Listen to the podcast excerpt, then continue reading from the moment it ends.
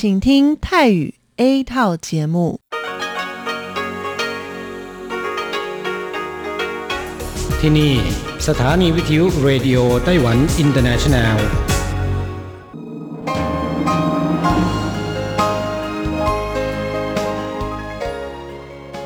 กลับมาฟังขณะนี้ท่านกำลังอยู่กับรายการภาคภาษาไทยเรดิโอไต้หวันอินเตอร์เนชันแนลหรือ RTI ออกกระจายเสียงจากกรุงไทเปไต้หวันสาธารณรัฐจีน เป็นประจำทุกวันนะครับ นอกจากรับฟังทางเครื่องรับวิทยุได้แล้ว ยังสามารถรับฟังรายการผ่านระบบออนไลน์ได้ที่ thai.rti.org.tw หรือที่ RTI Fanpage นะครับ ขอเชิญติดตามรับฟังรายการของเราได้ ตั้งแต่บัดนี้เป็นต้นไป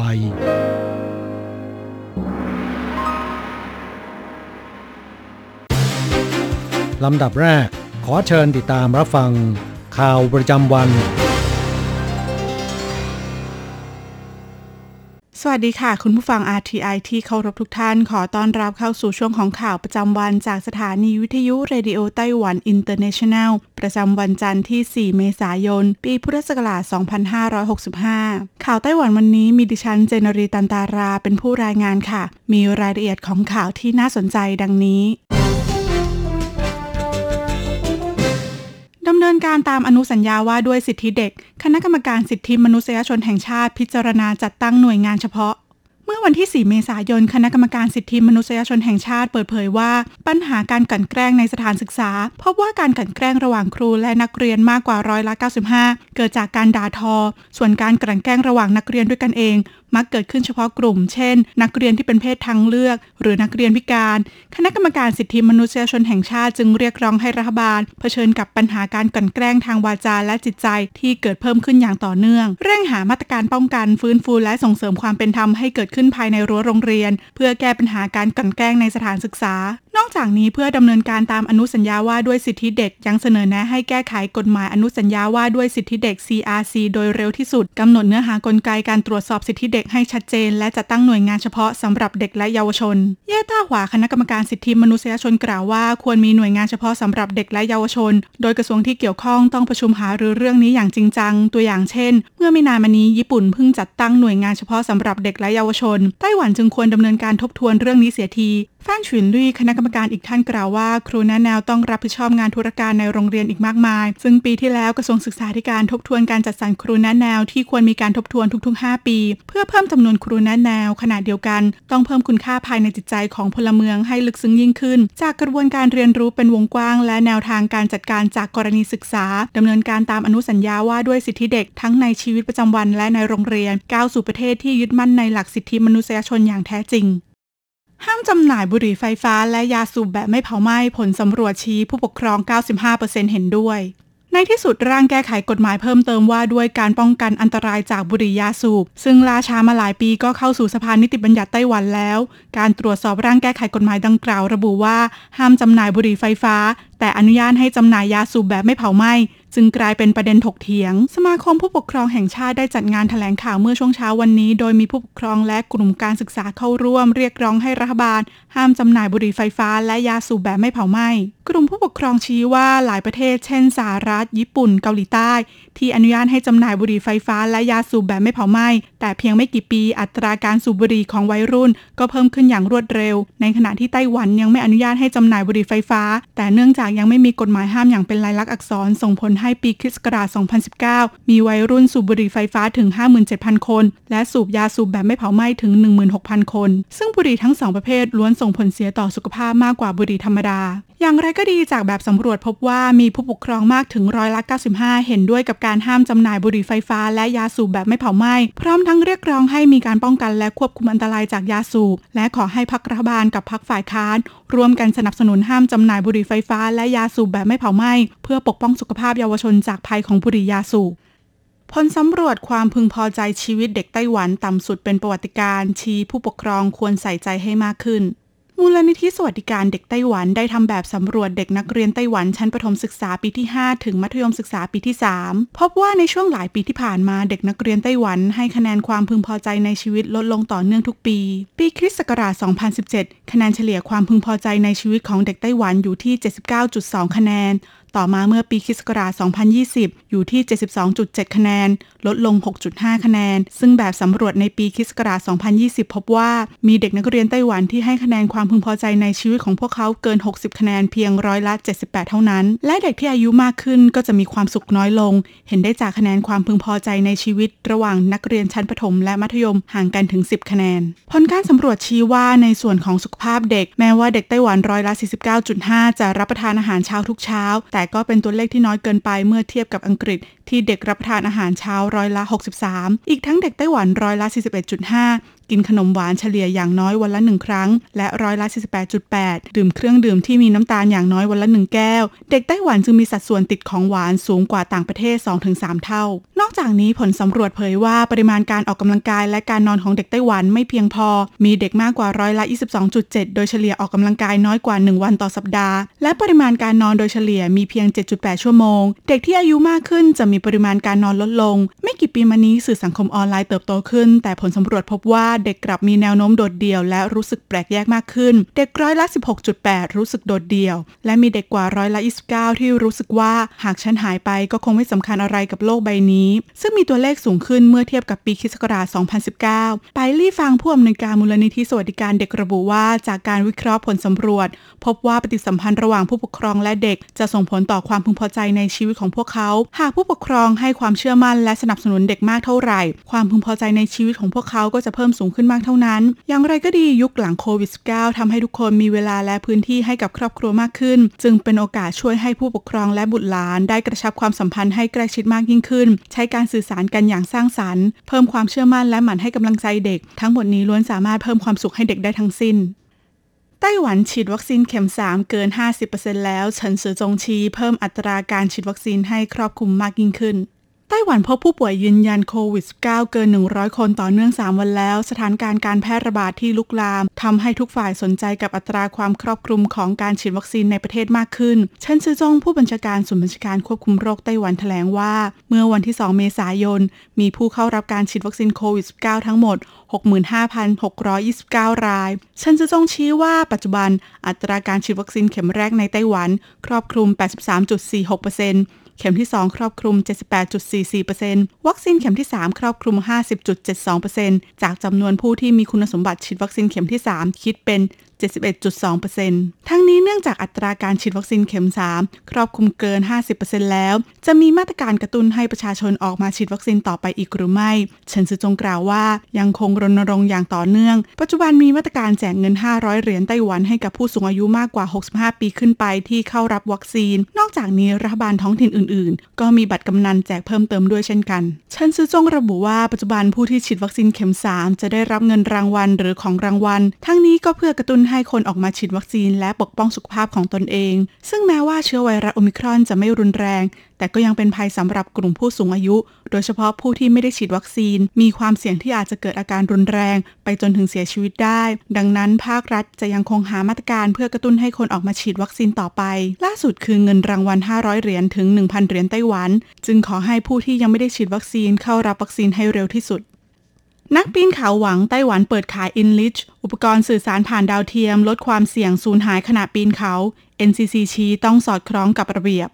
นักปีนเขาไต้หวันมีความหวังว่าไต้หวันจะเปิดขาย InLich อุปกรณ์สื่อสารผ่านดาวเทียมของกามิน ที่สามารถส่งพิกัดตำแหน่งที่ตั้งของนักปีนเขาเป็นระยะระยะ โดยไม่ต้องใช้สัญญาณมือถือ แต่ใช้วิธีอัปโหลดผ่านดาวเทียม ซึ่งจะช่วยลดความเสี่ยงการสูญหายระหว่างปีนเขา แต่เนื่องจากข้อบังคับในปัจจุบัน มีเพียงผู้ให้บริการโทรคมนาคมเท่านั้นที่ใช้บริการดาวเทียมได้ ดังนั้น InLich จึงไม่สามารถวางขายในไต้หวันได้ วงปัวจงรองประธานและโฆษกคณะกรรมการการสื่อสารและโทรคมนาคมแห่งชาติกล่าวว่า เนื่องจากการวางแผนและการใช้คลื่นความถี่ดาวเทียม มีความเกี่ยวข้องหลายด้าน ซึ่งต้องพิจารณาทั้งด้านความมั่นคงของชาติ การตรวจสอบการสื่อสาร การแข่งขันทางอุตสาหกรรม และการคุ้มครองสิทธิประโยชน์ของผู้บริโภค ดังนั้นจึงควรอยู่ภายใต้การจัดการตามบทบัญญัติของกฎหมายโทรคมนาคม อย่างไรก็ดีในท้องตลาดปัจจุบันมีบริการโทรศัพท์เคลื่อนที่ผ่านดาวเทียมสำหรับนักปีนเขา เช่น บริการโทรศัพท์ดาวเทียมทุรายาหรือโทรศัพท์เคลื่อนที่ผ่านดาวเทียมอิมมาแซต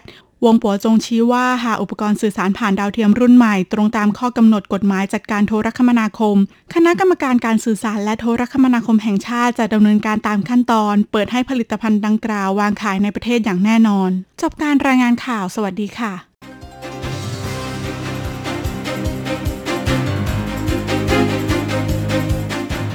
ผู้ฟังครับต่อไปเป็นข่าวต่างประเทศและข่าวประเทศไทย รายงานโดยผมแสงชัย กิตติภูมิวงศ์หัวข้อข่าวที่สำคัญมีดังนี้ ประธานาธิบดียูเครนขอเสียงสนับสนุนในเวทีแกรมมี่ การประกาศรางวัลแกรมมี่ปีนี้ จอห์นบาติสคว้ารางวัลอัลบั้มแห่งปี รัสเซียขาดแคลนยาเนื่องจากถูกคว่ำบาตร แคลรี่ลัมไม่สมัครชิงตำแหน่งผู้นำฮ่องกงอีกสมัย ต้องการใช้ชีวิตกับครอบครัว เศรษฐกิจศรีลังกาย่ำแย่คณะรัฐมนตรีลาออกทั้งชุด รัฐบาลอัฟกานิสถานสั่งห้ามปลูกพืชเสพติด สถานการณ์โควิดทั่วโลก ผู้เสียชีวิตสะสม 6.15 ล้านคนแล้ว บริษัทไทยออยชี้ว่าราคาน้ำมันจะทรงตัวอยู่ในระดับสูง ต่อไปเป็นรายละเอียดของข่าวครับ ประธานาธิบดีโวโลดีเมียร์ เซเลนสกี้ของยูเครน ขอเสียงสนับสนุนผ่านการประกาศรางวัลแกรมมี่ การประกาศรางวัลแกรมมี่สำหรับดนตรียอดเยี่ยมครั้งที่ 64 ในคืนวันอาทิตย์ตามเวลาสหรัฐ พิธีกรได้เกริ่นนำวิดีโอของประธานาธิบดีเซเลนสกี้ก่อนเข้าสู่การแสดงดนตรีของจอห์นเลเจนด์นักร้องชายชาวอเมริกัน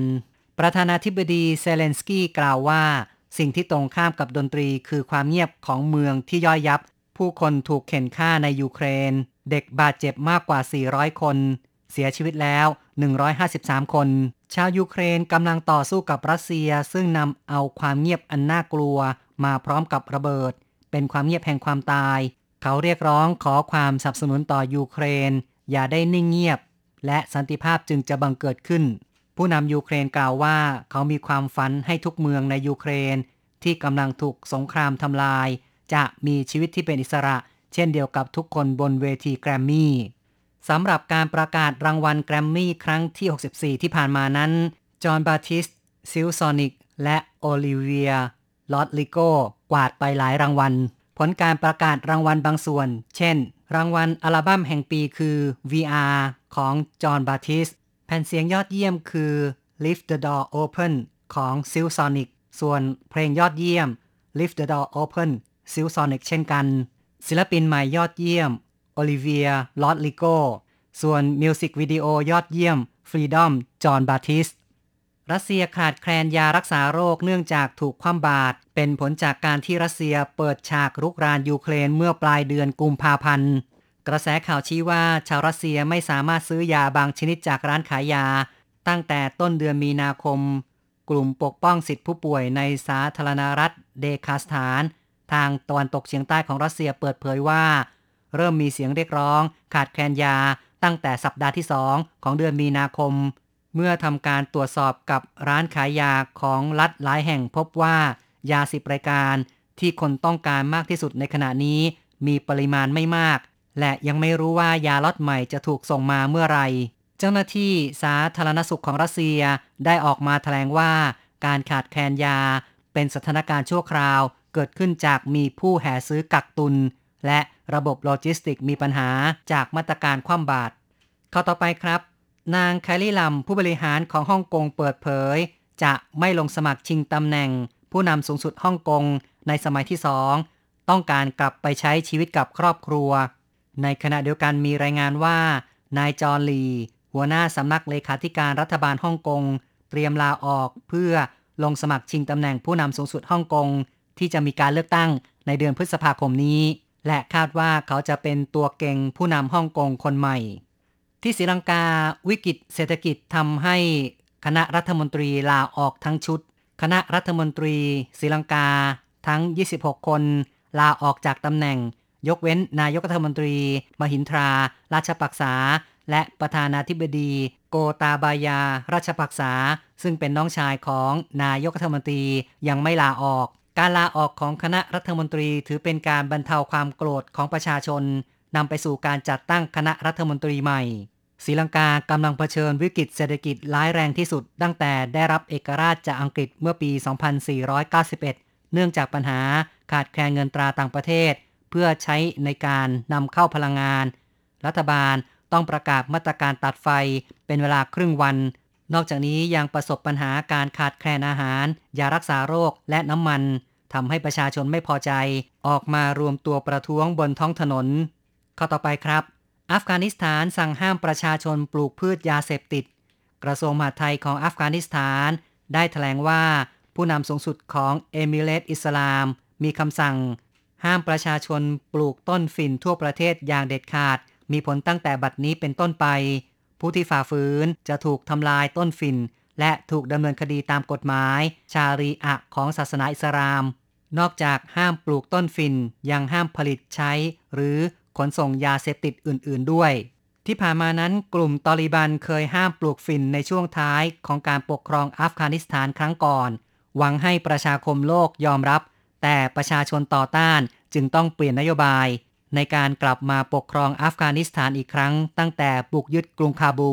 เมื่อเดือนสิงหาคม ปีที่แล้ว ตอริบันต้องการการยอมรับจากประชาคมโลก และแลกกับการยกเลิกมาตรการคว่ำบาตรที่เป็นอุปสรรคต่อการทำธุรกิจ การธนาคาร จึงได้สั่งห้ามปลูกพืชยาเสพติด ทางการอัฟกานิสถานยอมรับว่าจะมีประชาชนต่อต้าน เนื่องจากหลายจังหวัดในภาคตะวันตกเฉียงใต้เศรษฐกิจย่ำแย่ และมีผู้ปลูกฝิ่นเพิ่มขึ้นมาก สถิติของสหประชาชาติชี้ว่า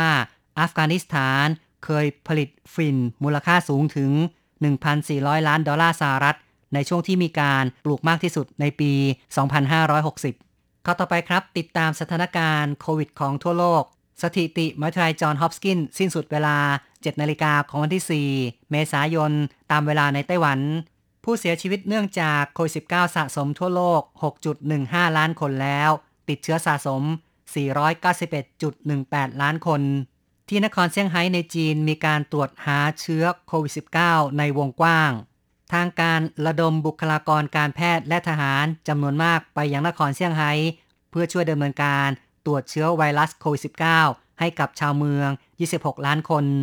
สื่อของกองทัพจีนรายงานว่า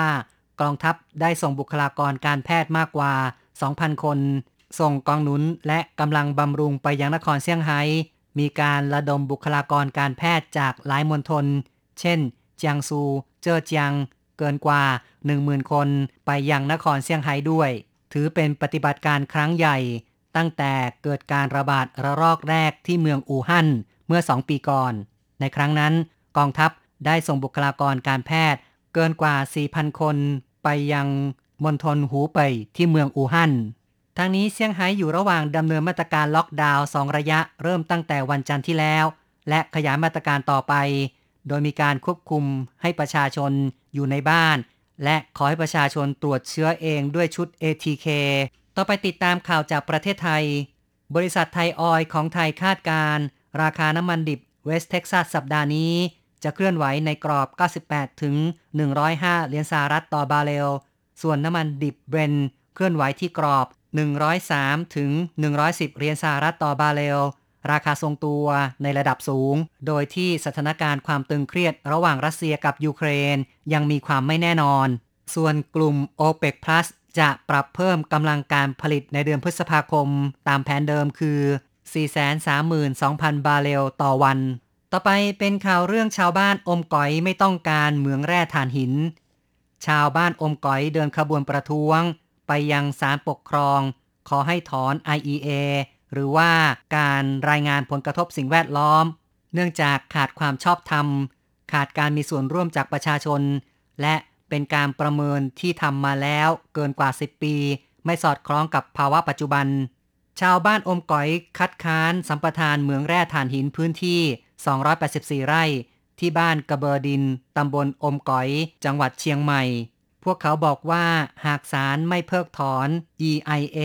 ชาวบ้านจะทำการยื่นอุทธรณ์ตามกระบวนกฎหมาย ต่อศาลปกครองต่อไป คุณผู้ฟังครับต่อไปเป็นรายงานอัตราแลกเงิน เนื่องจากวันที่ 4 เมษายนยังเป็นวันหยุดเทศกาลเชงเม้งในไต้หวัน จึงขออ้างอิง รายงานของวันที่ 1 เมษายน อัตราโอนเงิน 10,000 บาทเท่ากับ 9,180 เหรียญไต้หวัน แลกซื้อเงินสด 10,000 บาทเท่ากับ 8,830 เหรียญไต้หวัน และตาโอนเงิน 1 เหรียญสหรัฐเท่ากับ 28.78 เหรียญไต้หวัน ข่าวจาก RTI ในวันนี้จบลงแล้วครับ